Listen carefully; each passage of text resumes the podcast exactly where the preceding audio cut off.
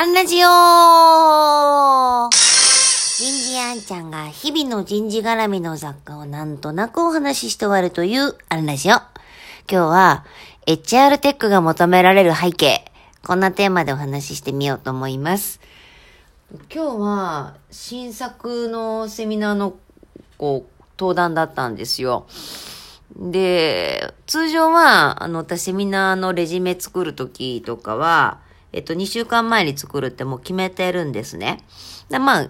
結局年間200本ぐらい出てるので、えー、ほぼ毎日なんか1本作ってるって感じで、これルーティンなんですけれども、新作だけはやっぱ1ヶ月ぐらい準備して作るので、えー、っとね、250ページぐらいになりました。6時間なんだけどね。あの、ちょっと達成感な夜です。年末もう一本新作があるので、えー、ちょっと休んだら、また、えっ、ー、と、新作作り始めようと思います。またどっかで還元できたらと思います。で、今日そんなこんなでですってね、あの、デジタルトランスフォーメーションで HR テックが求められているのでっていう、えー、前置きがあった話を振られたんです。えっ、ー、と、デジタルトランスフォーメーションで HR テックが求められている。もうこの時点で破綻してます。あの、ましてやデジタルトランスフォーメーションはデジタルついてるだけでトランスフォーメーション、えー、ですから、あの、まあ、新しいビジネスモデル考えたりね。まあ、例えば最近だったら、ウーバーイーツって、あれデジタルトランスフォーメーションだと思います。で、そういう、えー、という、破壊的イノベーションを作れる人材をどう、えー、支援するのかが人事なんでしょうけども、HR テックは全然背景が違います。えっ、ー、と、2030年に人手は644万人不足すると言われています。日本市場ね。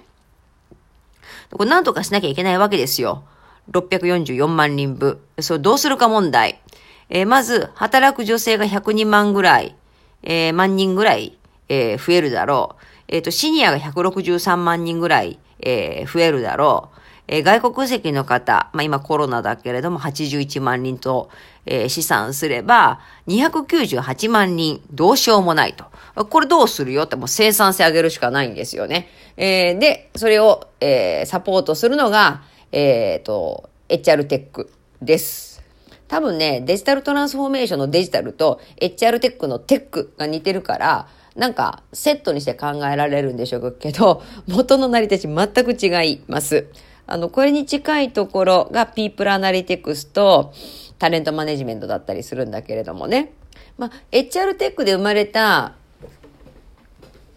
時間をデジタルトランスフォーメーションに取り組むみたいなことはできるかもしれないけれどもね。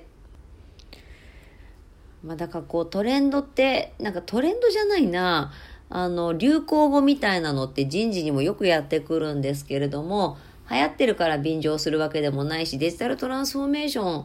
ンですら、なんでしょうね。あの、目的ではないと思うので、まして HR テックって、えっ、ー、と、それを目的にやっちゃうことではないので、えー、こう、経緯というか背景というか、えっと、ストーリーをちゃんと確認するようにしたいなと次回を込めて思います。今日はここまで。次回もお楽しみに